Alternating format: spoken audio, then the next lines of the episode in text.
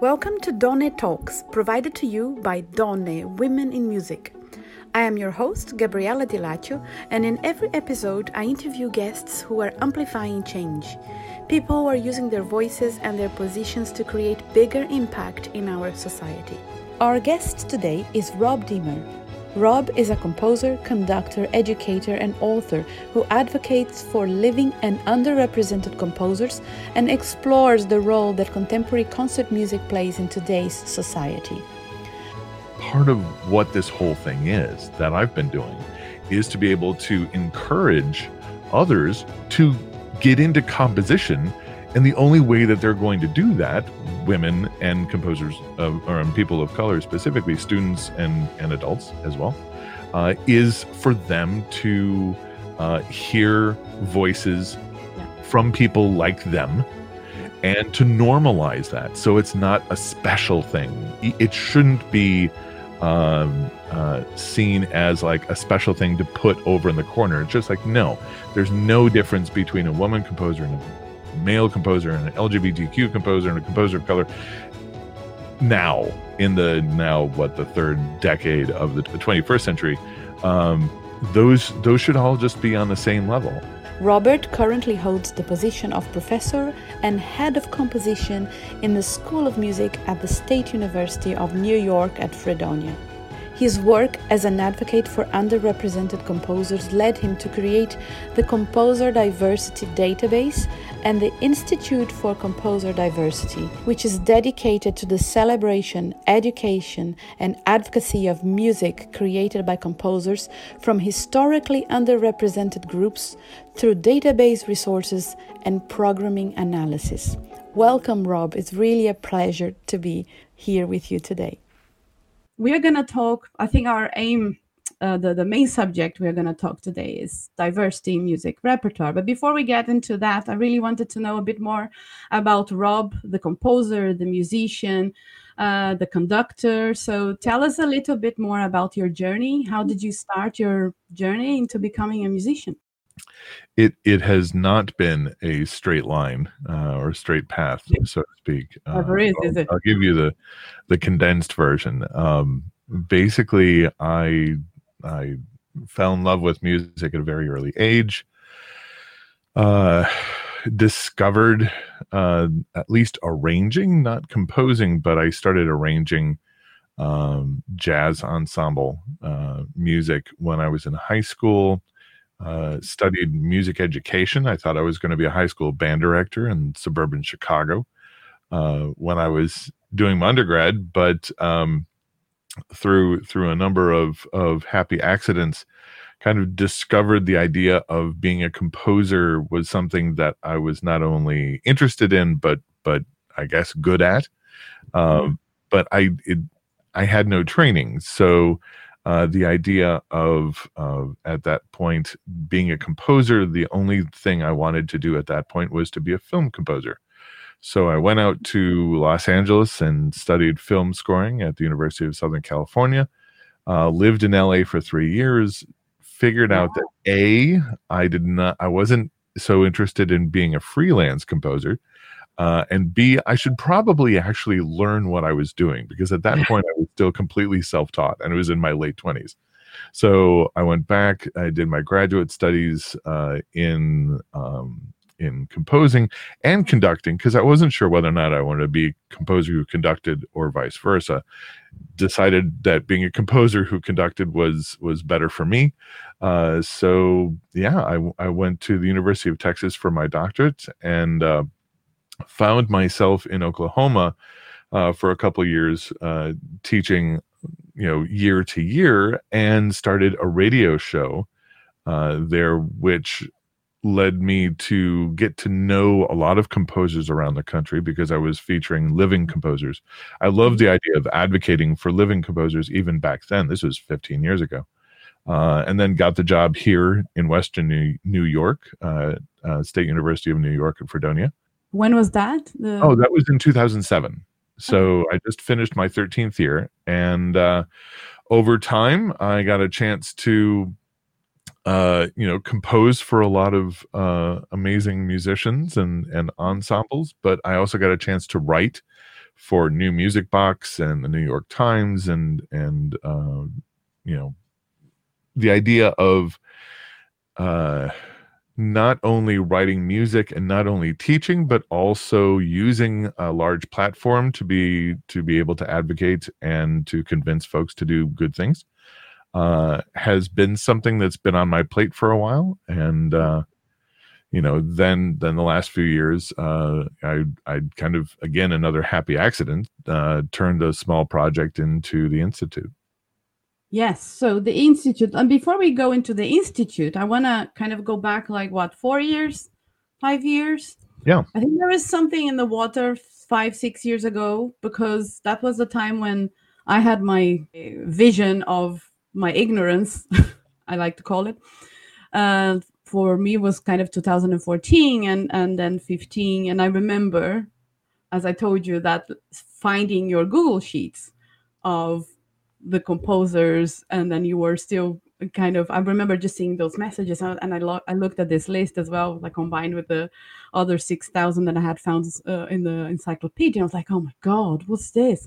And then i remember your development and then it became when it became the composer diversity and then so tell us first of all i want to know and i'm sorry you are a white male guy which is the stereotype. And you are also a composer. For me, you starting a project that promotes composers is like me starting a project that promotes other sopranos and then you know which nothing wrong with that guys by the way but you know as i always felt like uh, singers had as as women singers had more opportunity than instrumentalists and composers and for me the the calling was really with the women in history and women composers. But you are a composer, and then you decide to, okay, guys, I'm gonna create a way for you to find out all the competition that is out there, all these amazing people who are out there. So tell us about first what inspired you to do that.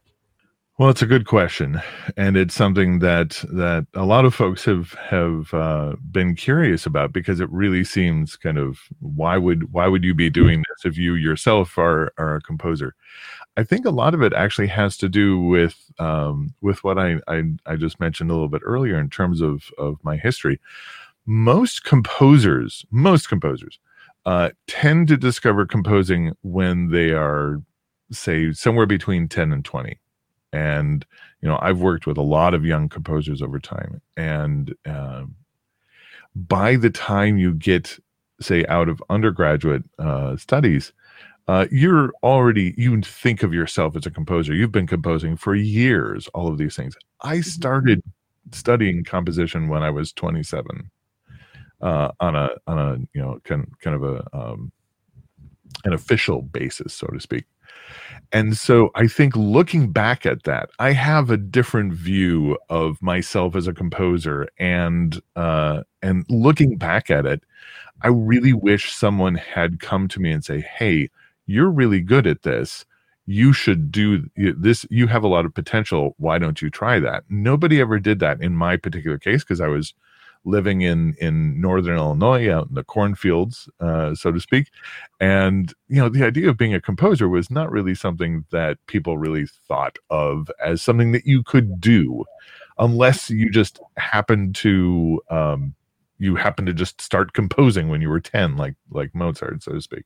So I think that that's something that I've always taken with me, the idea that even though uh, yes i am a composer i want to help others discover it. And not only uh, for for audience members and listeners to to discover new composers but also to to convince uh, you know especially young folks uh, that composing is something that they could do. So that's always been something that that's been interesting to me. Um, hence my my radio show on living composers and all of that. But then over time I, you know, after doing research and after getting to know a lot of composers and a lot of women composers, because that's kind of how this whole thing started, mm-hmm. um, you know, I discovered that that as hard as it is for anyone to get started as a composer, it's extremely hard for women and and people of color to at least it was, you know, it has been up until this point, very difficult to uh, convince teachers that that was something that they could do, but then also convince the students or the composers themselves that that was something that was was um, yeah. something, an, an opportunity that's available for them. And so that's kind of how this whole thing got started. I don't really see it as like a competition thing because basically all of my opportunities that I've had to compose, I just see as like that's gravy for me. I'm I've been totally lucky to be able to have the opportunities that I have, and now that I've been doing it long enough, um, I really feel a responsibility to kind of give back to the community as as best I can. And I think I think something we were talking to um, Anna yesterday as well, which is this um, notion that we have, at least at the beginning of our careers, that people tell us that oh it's very hard it's very hard there's no space for everybody uh, yeah, uh, it's very difficult to make it and uh, you, you have competition competition competition and i think finally it took me so many years to understand that i don't really see people as competition anymore because uh, you know we have so many different voices as artists and i know i, I will never please everybody uh, and I, but i know there are lots of people who really enjoy my voice uh, in terms of artistic voice. Mm-hmm. uh, and i think we we have to believe that there is space and opportunity for many more people that we were told i think in our um, at the beginning of our careers. At least i was told it was such a, it, i'm not saying it's an easy career. Of course it's hard. Of course sure. it's hard. But we shouldn't see other successful people as um, you know a threat so uh, in, in, a way, I, I, totally understand because I think promoting other people is is amazing, and I think encouraging other people to to go through the journey as a singer as well. I think I I have so much. I totally understand. I have a lot of pleasure to give any advice. I mean, advice, such a great word, but uh, any share experiences, you know, of how we did it, or uh, because if you have it inside of you as an artist is so fulfilling and there's no way you don't want to share that. Well and also i think from from my own vantage point i've grown to have a slightly different concept of of what it means to be a composer uh, than maybe it was 40 or 50 years ago where it seemed like if you were a composer you were only a well-known composer if the community at large uh, said so right? Like like there were the va- the, uh, the the the lucky few who um, whoever was in charge of of saying this is the important composer and that's the important composer. Those are the folks who you get to listen to. It was a white male wasn't it? Right of course. Yeah yeah and, and, I think over time, you know, I've I've really grown, especially working with music educators here in the states. I think it's it's come to the point where where the idea of composing is not something that is only for the lucky few it is something that literally everybody can do. And and it's something that i always tell my students when i when i am introduced to to the first year students at fredonia that you know i tell them it's like how many of how many i ask them how many of you have written poetry before? And most of them have. And i'm like it's exactly the same thing. You're just using a different language. But that mm-hmm. idea of of saying no oh i couldn't compose because i can't compose anything as good as you know this composer that composer. And i'm like that's silly you know it it it's absolutely i understand why people say that and there's a lot of people who actually push that idea because they want to keep the the field small. Uh, but really that's i mean that's part of what this whole thing is that i've been doing is to be able to encourage others to get into composition and the only way that they're going to do that, women and composers of, or people of color specifically, students and and adults as well, uh, is for them to uh, hear voices yeah. from people like them. Yeah. And to normalize that. So it's not a special thing, but it's just, oh, this is just a normal you know it shouldn't be it shouldn't be seen as like a special thing to put over in the corner. It's just like no there's no difference between a woman composer and a male composer and an lgbtq composer and a composer of color now in the now what the third decade of the 20th century or 21st century um those those should all just be on the same level. And that's kind of what I've yeah. what I've been doing the last few years is to try and it should, shouldn't it? We're going to talk about the the should in a minute, but let's talk about then you created the composer diversity. If you go to this website and you have no idea of the all the details that you can actually tailor this database to search for a piece of music is actually I can't imagine the amount of work uh, you guys had to put into ours to kind of uh, so really people don't have excuses. If they don't have excuses to not play music by women when they come to Donne's website if you go to your website then the the game is kind of okay we raised it gabriella your project we raised it to a completely different level here. Uh, so you did all that and then of course now you have the institute. And what what's the difference? Just uh it's bigger better? What is the vision for the future it's yeah thank you. It's uh so so as you mentioned uh this whole thing started out just as a spreadsheet uh that that i came up with. Uh, start, started initially just with women composers back in 2016 and basically for about two years uh, just did that and and i put it out on facebook put it out on twitter and just said hey this seemed it was a project that i had started for my students uh, here at fredonia because thinking uh, um, a resource would be useful uh, for them to be able to and, and literally i just had like um, uh, names and hyperlinks to their websites. That was it because I thought, well, that's that's a start. Uh, but as I started working with this list of 200 and then 600, and then it just kept going and going, it figured a uh, this should be a resource that everybody should use, not just my students.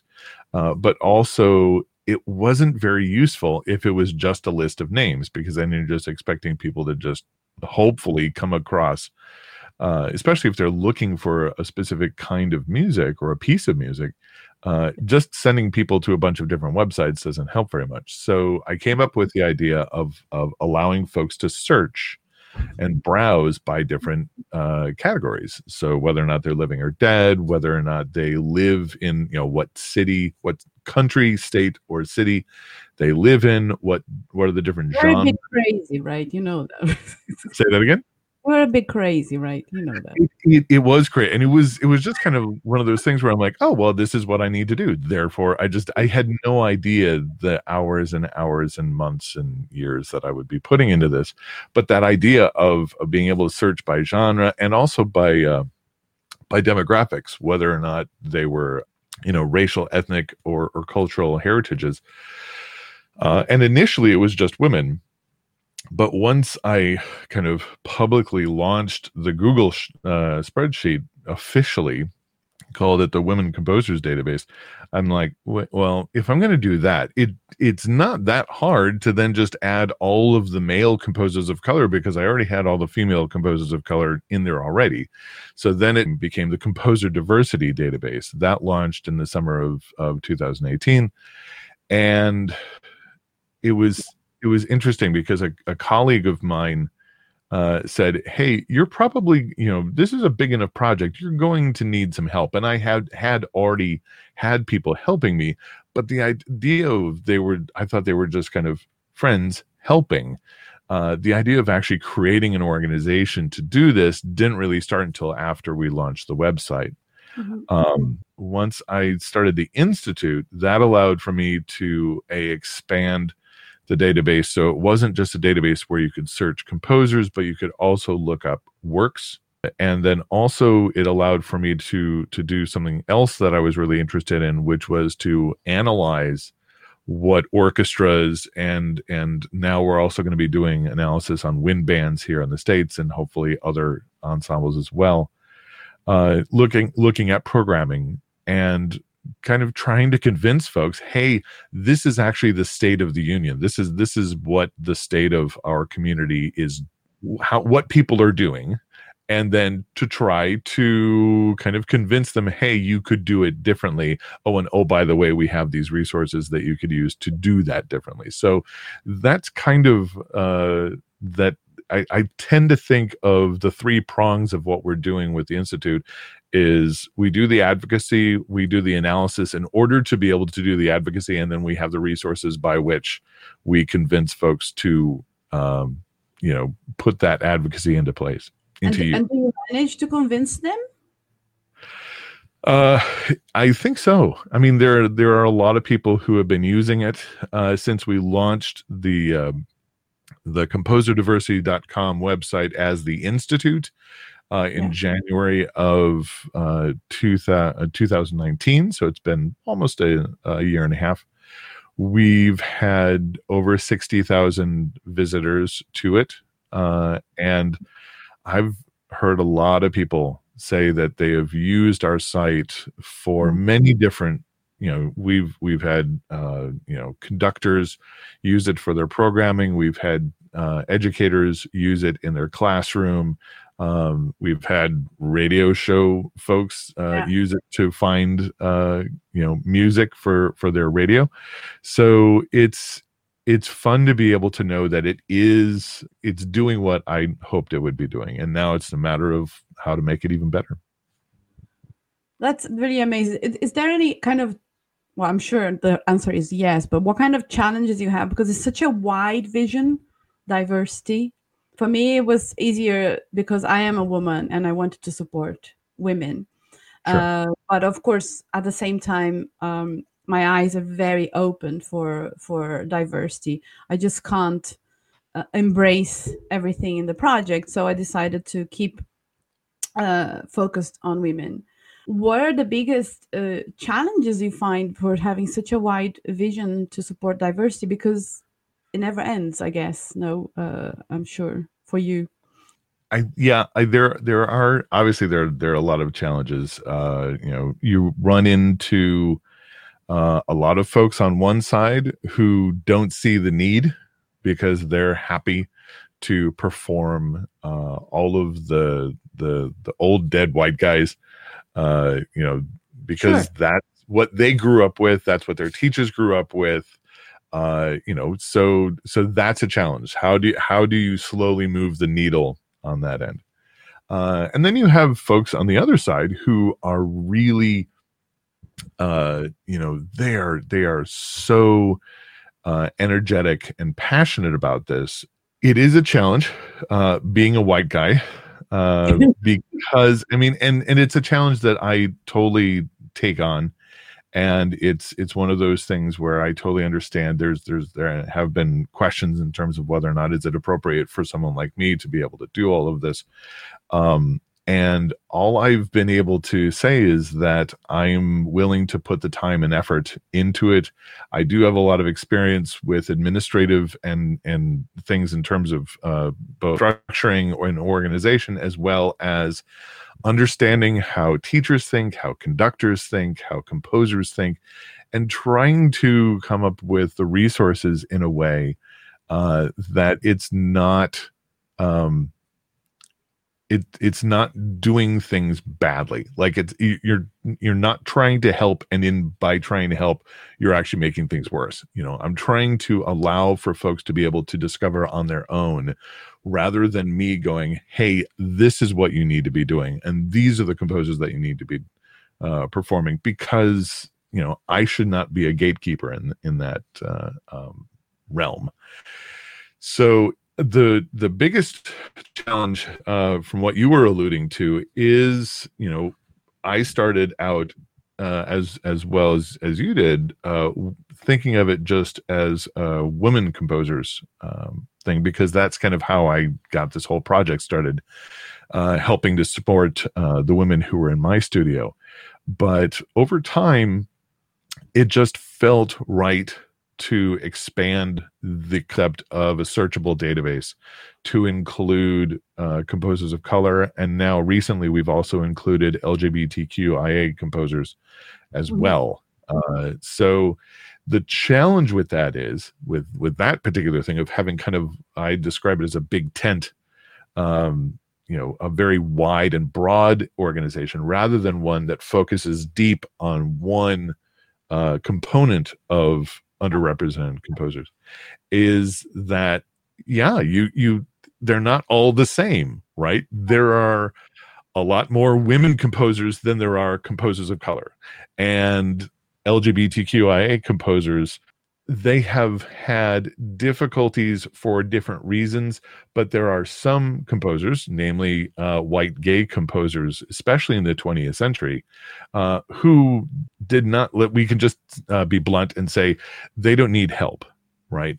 And so how do you create resources where uh, say you know we have uh, the ability to be able to search for lgbtq composers but i would not advocate for folks to use that particular tool in the same way that i would for them to be able to use the tool to search for say composers of color because there are a lot less composers of color out in the repertoire than there are LGBTQ or say specifically white gay composers. And so when you're dealing with all of these things, I mean, there's I I have stepped in it more times than I can count. I've you know trying to be helpful and i'll say something and then you know suddenly on online people are like what are you talking about? That's the worst thing in the world. And and then i'm like okay okay i'm sorry you know back up and be like okay let's try a different tack. And slowly over time just just uh by by making a lot of mistakes in in the public eye i've i've slowly been able to kind of make it such that hopefully the resources are useful and hopefully folks also understand that I'm trying to do right by them. Yeah, well, I think first of all, I think it's great that you are a white male doing this. I, I think you should just not feel bad at all. It's, it's exactly it's amazing. We, we need people like you because for me, so I'm a more, I'm a woman. I'm defending women, and uh, and normally people will support their the minority that they are part of and that's sure. very strong as it should be. I think there's a lot of strength that for somebody like you to to be in this position because you're such a, a great example like so many other people uh, should be following. The database is, is such a fantastic tool as you said and and, and i agree with you. Many people probably don't want to use it and uh, and those people uh, i think i learned we we shouldn't waste much energy trying to convince them because they're not going to change their minds sadly and we have sure. to put our energy into convincing the ones who are opened and there are lots of people who are uh, open to to change slowly or or to at, at least acknowledge they don't know enough to be programming things and that they can slowly uh, change their minds. And it, it, never ends in my opinion. For me it never ends. We did we did two years the the orchestral research only for this uh, global 15 top orchestras per a gramophone research. And uh, on that note i didn't see a lot of change. But of course mm-hmm. I, I looked more globally and those are super big names. And like i couldn't really go there and say hello guys did you did you see that? Are you willing to improve? And and right. those institutions it seems to me they care less because they have such a huge following but funnily enough they are the ones with the biggest power to actually educate people in a nice way by including different pieces in, in concerts. Well i will say that one of the uh, uh, the main advantages that that or the um yeah i'll call it an advantage is that that i have been able to do this is that it's not just me. You know i started the spreadsheets way back in 2016 but it took a little while for for folks to to get connected with it.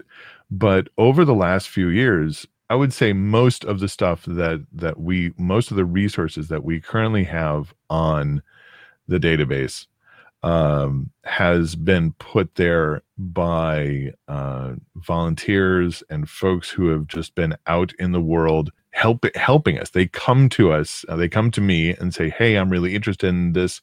Can I help? And they will spend hours doing this. Uh, you know, for example, many of the uh, the works in our works database was put there by still a young uh, educator. He's currently doing his his graduate studies at the University of South Carolina, Christian Michael Folk, and he put in thousands of works by he came up with his own database of works for wind band and then for orchestra and then we've been we've been able to integrate that um, but even just recently, like we've had folks, uh, I'm seeing Denise Rivera is is currently um, uh, watching us, and uh, she's a really good friend and an advocate uh, for the composers of Puerto Rico, and uh, and came to me and said, "Hey, is there a way to be able to allow for us to be able to find composers from this uh, this U.S. territory, Puerto Rico, in the Caribbean?" And I was like, that's a good question. Let's see if we can figure it out. And we did. We we uh, she was able to to show me composers that I was unaware of, uh, and we were able to fix the the interface. Uh, it made it such so that you could search for those composers in in the right way. So, I mean, and that's just you know two examples. I have a litany of of folks, uh, a large list of of uh, volunteers and and advocates who see this as really important. And then for me to just kind of look at all of it and go okay well how are we going to make this work? Uh, and then slowly over time we're able to do that. So i want to make sure this isn't just me. If anything i'm i'm just kind of trying to steer the the ship at this point. There's a lot of folks who've been working on this for a long time. Yeah. and that's great. I mean and i'm sure all the people involved it gives you a lot of pleasure i guess to be involved in a project like this. I mean If you are enjoying this podcast, there are three simple things you can do to support our work. First, subscribe. This way, you will never miss an episode. Second, tell about us to a friend or family member. You will always have someone to share the stories of this interview, and this way, we can raise awareness and inspire more people in our way. Third, give us a review on iTunes or whatever other channel you subscribe. This way, you will be helping others to find our podcast. Now, let's get back to my conversation with Rob Deemer. Going through this pandemic, and of course, our reality as musicians, as concert goers, uh, has completely changed. Uh, the, the music world has changed, and we still don't know exactly how the future will be for all of us. Do you think this pandemic will affect? Uh, because I think we had such a, a, a, small revolution going on for the past two years. You know, so many nice, wonderful initiatives uh, have appeared as well in the past years. It's not only yours or mine. Uh, I, I, I, I refuse to name it because I know I will forget so many but on Donne's website we list all the ones that are appearing so people can because each one of them is focused in something different in more like concert series or so please please keep checking guys. But i think we had a, a nice uh, push and then suddenly the pandemic is happening and now theaters are really worried about what we're going to do. Are we going to just fill a couple of seats? So do you think this war this small uh, conscience of diversity and and inclu- inclusion in programs is gonna disappear or i don't know uh, how can we make sure it doesn't? You know the the the nice movement that started doesn't go away. It is it is one of the big questions uh, that i've been uh, wrestling with over the last three months. All of these different it's how does one advocate for repertoire diversity and to change folks' uh, you know musicians mindsets in terms of the music that they're choosing. When everyone is so focused on whether or not are they going to have a season?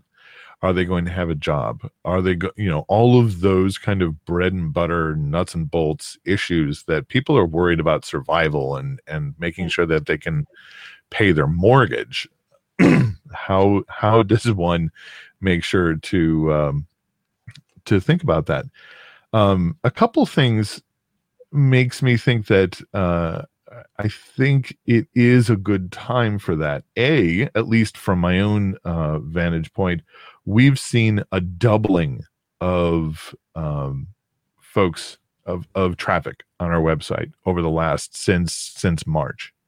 Uh, it was average, you know, we had kind of more or less an average of maybe 2,500 visitors a month.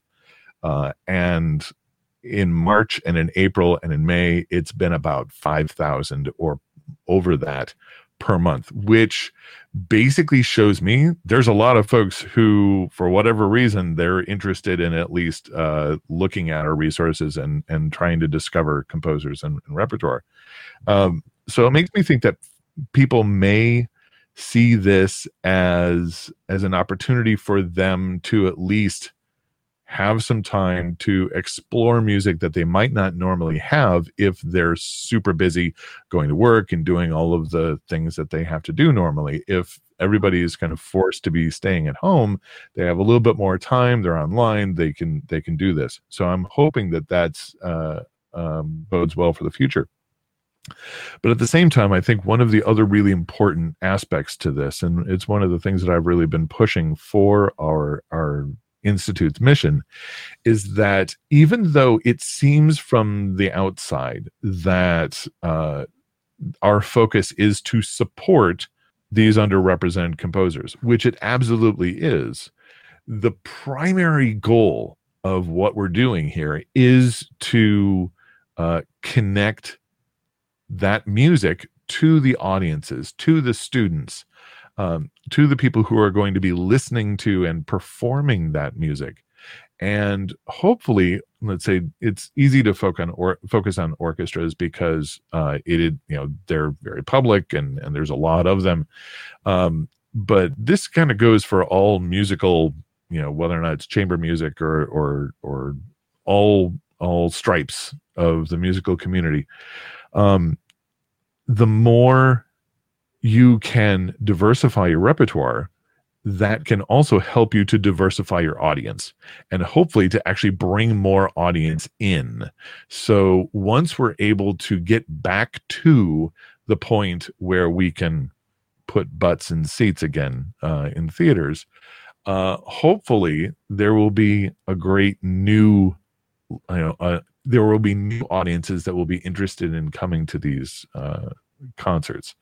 So, I mean, that's that's really we can't control uh, what Mother Nature is uh, is has been throwing at us. We we can we can mitigate it, um, but that will take time. But we can use the time that we have to not only figure out how to be able to to keep ourselves afloat financially, but also to be able to do what we're doing in a better way.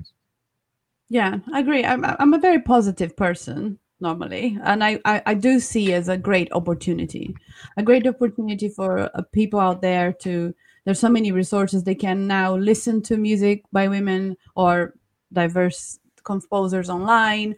Uh, they can go on your website and find YouTube videos and you know spend some time uh, seeing what they like the most, and then hopefully when all this is over, uh, there will be an openness in their view as an audience as well. And for for us performers as well uh, i have a lot of uh, music by women in my repertoire but it's been great to have more time to explore even more because for me I, I have this i'm so lucky. I'm in contact with all these amazing women and i just wish i had a parallel life to learn a lot of more music, you know, because it's uh, the it's so many great repertoire available for us singers and for us musicians. So as a musician myself, I, I would just tell everybody out there keep exploring because it's a uh, it's so many musicians even colleagues who have no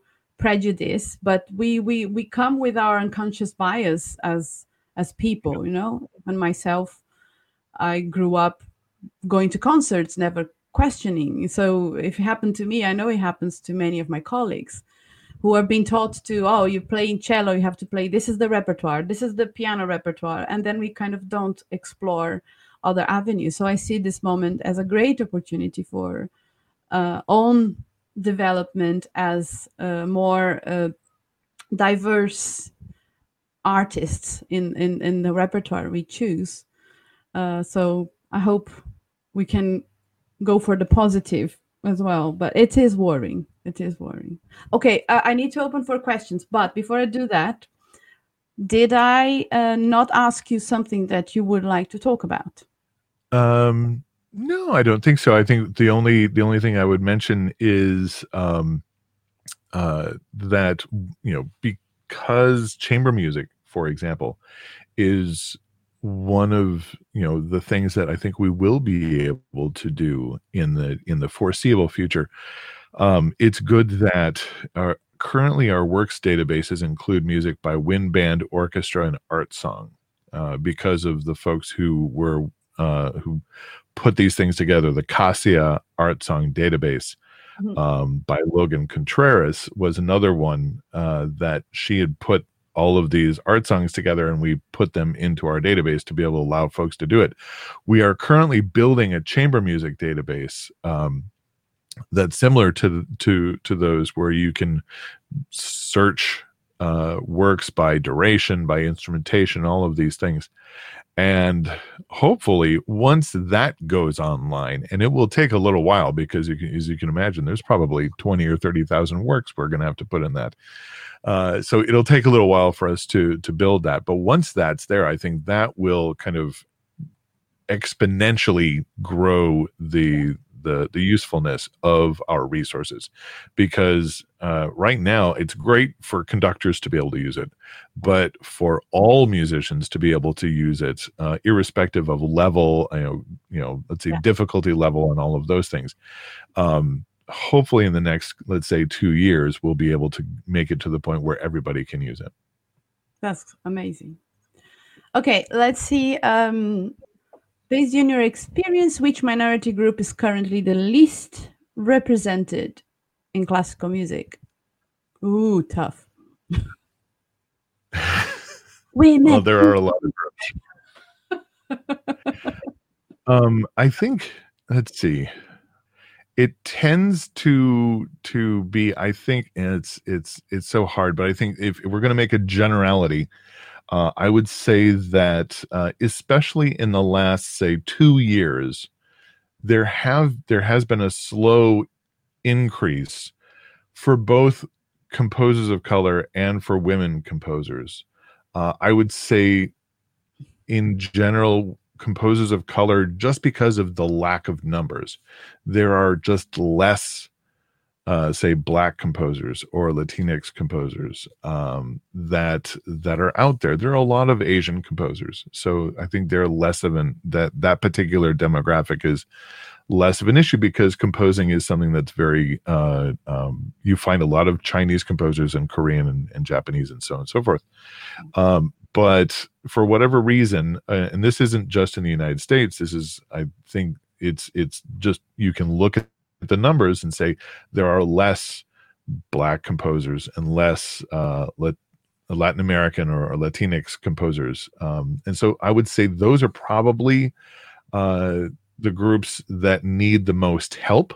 Uh, and in terms of um, making sure that people know who they are. They have a lot of really good music. There's a lot of good music in those communities of composers. And now it's just a matter of making sure that people know who they are, know what the music is, and then, it, you know, encouraging folks to be able to perform it. I think that question is related, which is which areas, what areas of the database you think you need expanding the most, which is the one you just mentioned, I guess, no? Yeah, I think uh, in terms of of expanding it, it's really it's it's what we're trying to do now is kind of both vertical and horizontal. Uh, we we want to bring in as many new composers as we can, and we're learning more about them every day. Uh, mm-hmm. We have submissions that folks send their stuff to us and then we'll put it into the database. But also, I'm always like either on Twitter or Facebook and someone mentions a new composer. I'm like, oh, put that on the list and then uh, find their information, put it in. But also, now at this point, in terms of information, it's primarily finding the actual works and getting the works into the databases because it's one thing to look for a composer but then you still have to go through their website. Yeah. But to be able to find their music. But if you're let's say if you're looking for a work for soprano and you know let's say an art song to be able to go to the database and just say i need a uh, I, i'm looking for an art song by a uh, let's say a living woman composer of color click yeah. click click. Oh and by the way it can't be longer than x. Yeah. Yeah and it can't be longer than 10 minutes long because you know of of the limitations. And so you can do all of those things and then boom there's there are a number of works that you can then uh listen to hopefully uh maybe find videos of them hopefully potentially even see a pdf of the score and it's that kind of enriching of the the uh the information that we already have in addition to expanding it that that we're focused on that's amazing. Uh, another one from Hannah. Hi, Hannah. Does the database include Aboriginal Australian composers as a searchable area? and that's probably your life, isn't it? There's so many subcategories in diversity that you have to. That's why I am a great admirer of your work. Well, and I it's it's a perfect uh, question because it is that has been on the list of okay one of the things we need to do is to we currently have a category in the in the in the demographics for um, uh, American Indian slash uh, Alaskan Native, but we do not have um, a category for say Oceania uh, or Indigenous composers from uh, from Canada. And so these are the these are the types of things where uh, I, I, literally just uh, was looking at one of our lists a couple days ago and discovered a Maori uh, composer where I'm like, okay, yep, we need to get that in there because uh, you know she doesn't fit any of these any of these categories. So that has been on the list of uh, we need to add that to our, our demographics list. And then it also would then encourage us to kind of specifically dig for other composers who belong to those groups and uh, uh, to be able to to find even new voices that we don't know about. So hannah if you yeah there there are submission forms on our site. If you do know of any composers uh, or if you're a composer yourself who belongs to those groups please just submit uh, your information as a composer and then also for the works, and we'll be happy to add them. And uh, it's exactly as a hi Denise submit entries. I think uh, uh, for people watching this video, even if you didn't watch live, and if you know composers, please tell them to go to. If you are a woman, also submit your entry to Donne, of course, but go to Rob's uh, to the Compo- Institute for Composer Diversity I will put the website back in a minute and submit your entry because I think that's the easiest way for the list to grow organically as well. Um, instead of we keeping we keeping searching. Of course, I'm, exactly like you. Every time I see a new oh, probably on your feed, who's this composer? Um, and uh, oh, another one uh, from Hannah. Can I just, before Hannah, can you hold one second? I have a question from Eric. Eric is our uh, research editor for the daily blog. Hi, Eric. I can't pronounce his surname. Rugenars. I can never do it. Um, and he has a great passion for women. He has sent two questions by email. So, first question How to convince men? I think he means how to convince men in charge in, in, you know in positions men who are in the position of making decisions. Uh, how do you convince a man in power to go for the inclusion of this new repertoire? Because it's part of my my last question as well but you are a man how do how do you how do you convince them? I think it's a combination of in my experience, it's you, you it's not just one way. Like one of the things that we've been doing with our analysis is to uh, look at we we've analyzed 120 orchestras around the country in here in the states, and then I just put up the numbers uh, of all of them, not to aggregate them, but to actually put them you know side by side. And that kind of competition of like oh wait we're not nearly we're not doing as well as we could that in and of itself kind of uh kind of pushes people a little bit to be like wait a minute. We should we're we don't look as good as we thought we did. Maybe we should do things differently.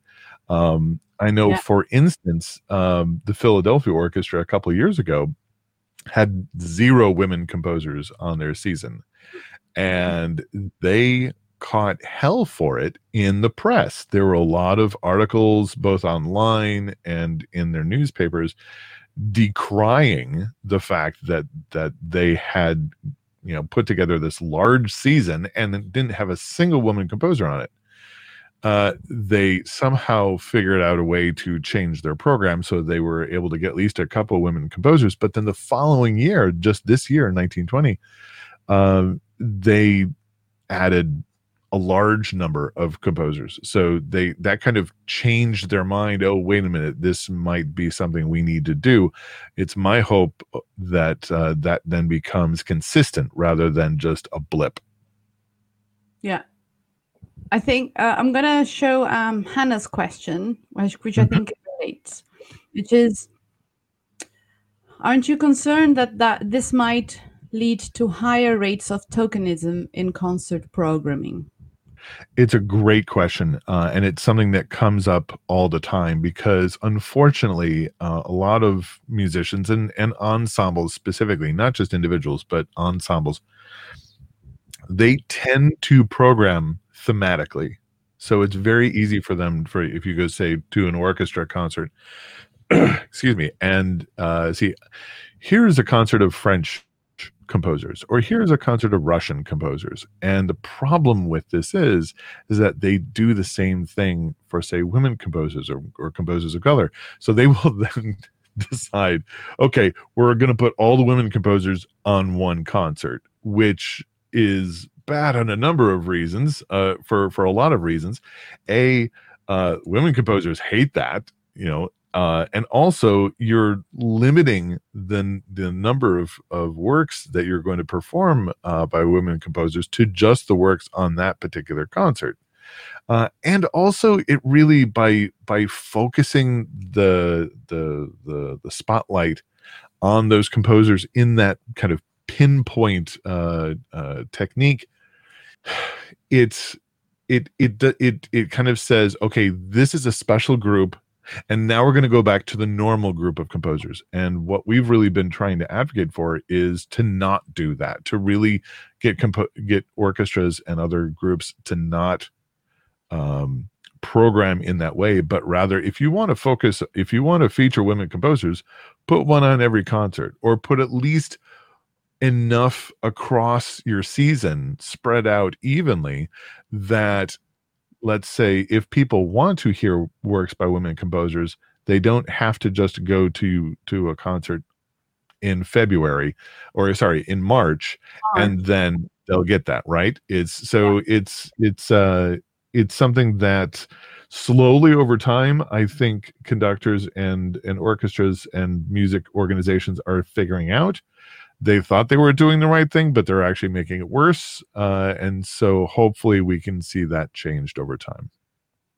Well, um, I think just to complement, I don't know. I, I think many women don't like being called women composers or being put in a concert of only women composers. But from my experience, some of them enjoy that because I think it's a it's a great force of uh, especially one uh, the the response I have from audiences sometimes is the surprise like oh I didn't know there was so much good music by women and you can actually right. do one concert. And you go you can do made it thousands of concerts.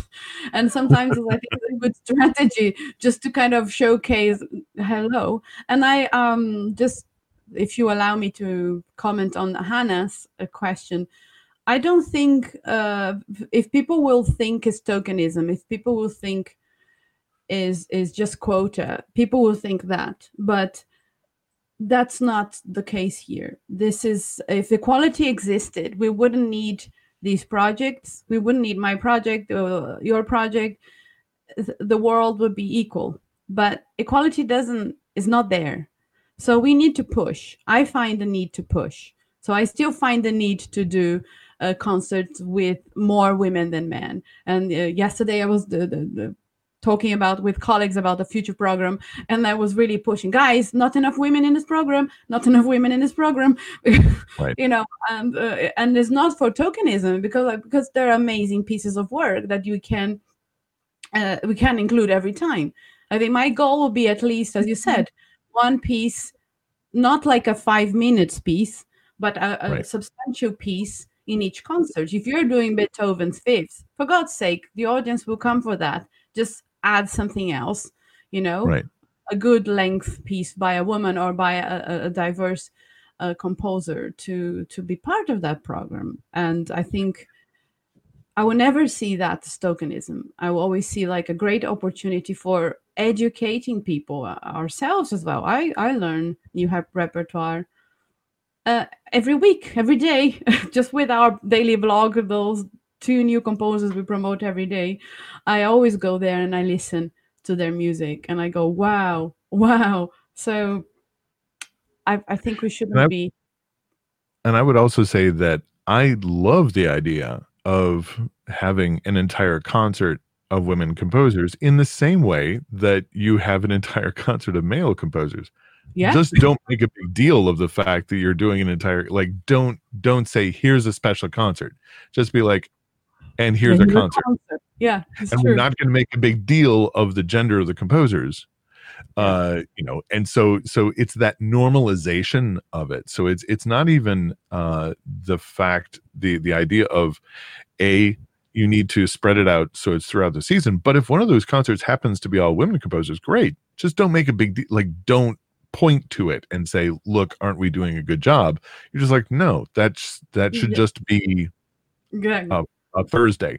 That shouldn't be uh, something to to to make a big deal of, other than the fact that that you just you put it out there, and over time people will expect to see it, and it will look weird if you don't have it. Yeah. Um, can you measure how often your database is accessed by people from different geographical regions? Question from Mary. Mary. Uh, yes, we do have. Uh, I haven't looked at it recently, but I know that that uh, you know, looking at the analytics of the site, uh, that we do have folks around the world using it, which is exciting. Uh, especially for me, you know, because this room here is basically uh, where I've been working on this project now for the last four years, and the idea of here, here, here I am sitting in, you know, in Western New York. Lake Erie is just outside my house, and uh, to put all of this stuff together to then have folks literally across the globe uh, using it is is very satisfying, and and uh, hopefully we can we can get more uh, one of the things I also wanted to to to kind of I'm going to copy what what Gabby was doing was was to look at more you know try to analyze what orchestras are doing outside of the states. Currently, we're we're doing it pretty much in the states, but over time, I want to see what's going on in England, what's going on in the in the EU, what's going on in Australia, and yeah elsewhere, and see what right. what are the different you know what are the differences programming from location to location. Yeah, you'll be surprised. Um, we have to end, guys. But before, um, I, I have my my questions as well for you, Rob, which is not an easy one. So go for it. So we have amazing talent. We have amazing resources. Uh, we have people and projects like yours and mine making super easy uh, for the music to be found, but still the progress is very slow. Right. So, what do you think is the main problem? Why do you think is the main reason for this still happening? And to what else can we do uh, to speed up and create a real change? Great. Um, yes, I think it's um, one of the issues uh, that I've always found is that change like this um, tends to happen slowly over time because programming tends to only happen at certain parts of the year and then there's just the implementation of that programming. So it's n- unless you're talking about um, well i mean almost any um, uh, musical endeavor whether or not it's a solo piano through through a symphony orchestra it takes time to find new repertoire, to learn that repertoire, to understand that repertoire really, really, really well, and then to feel comfortable with bringing it out into the public. Uh, so just that that that takes time, right? It it could take a year or two for folks to be like, okay, this is important. Here's the repertoire. Now I have to learn it and really get it, you know, inside me and and uh, uh, under my fingers and all of that um, and and also of course you know larger organizations like say orchestras or operas or or whatever could be making those programming decisions years in advance. And so you know the the the initiatives that you and I and others have been doing have really uh, I think been fairly successful in terms of trying to get folks to change what they're doing in the short term but really my focus has always been what can we do to make sure that say 3 to 5 years down the road things will really change on a consistent basis on a sustainable basis? So year after year after year it's it's it's higher it's better. We've moved the needle. Uh, and i think a lot of that just has to do with persistence and patience and being willing to not just throw stuff out there like we do on social media, but also to really uh, work directly with the decision makers to get into the large organizations, not just say this mm-hmm. orchestra or that choir or that school, but to you know find those organizations that kind of oversee all of those folks and then try to to uh, change a lot of minds at once rather than yeah. bit by bit yeah. by bit. Um, because obviously leadership changes from organization to organization, yeah. and uh, it's it, if you're trying to change one person's mindset, that's one thing. But if you're trying to change the ethos of an entire organization, that's it's a challenge. But at the same time, once you change it, then you've changed it. Yeah, and then it's, and then it's there for a while. So it's it is hard to to to when you put the information out there to then see what's the the the what's the lag time in terms of of seeing the change. But i think over time especially the my focus has always been less on the really large organizations. Uh, but can you change the minds kind of more of a grassroots within the schools, within the smaller organ, uh, say smaller orchestras that can change uh, their repertoire more quickly, um, yeah. and slowly over time, I think that will change. So I'm I'm fairly optimistic about it, but we have to be patient. Yeah, we we we continue to be patient, but slightly angry at the same time. in my case. So, yeah. uh, Rob, thank you so much once again for taking the time and for everything that you do.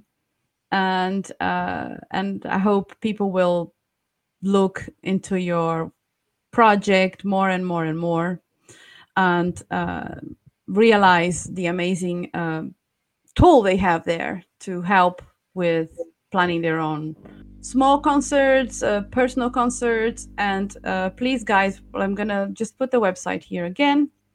Uh, pass it around. Do I, I go there a lot and, and do like lots of uh, hypothetical search, searches. Is a lot of fun to see what I find is amazing. well, thank you for inviting me, and and I should also say thank you for all the work that you've done. I mean, you've been we've been doing this as you mentioned we've been kind of doing this uh, this, for, for years and uh, you've i think you've really also made uh, a huge impact and and uh, i applaud yeah. you for all of the work that you've done as well for listeners wanting to know more about Donne and everything we do, please check our website on www.donne-uk.org. If you enjoyed this podcast, please go to iTunes to subscribe, and while you're there, it would be great if you could rate and review the show and spread the word on social media. Thank you so much for listening, and I look forward to be with you in our next interview.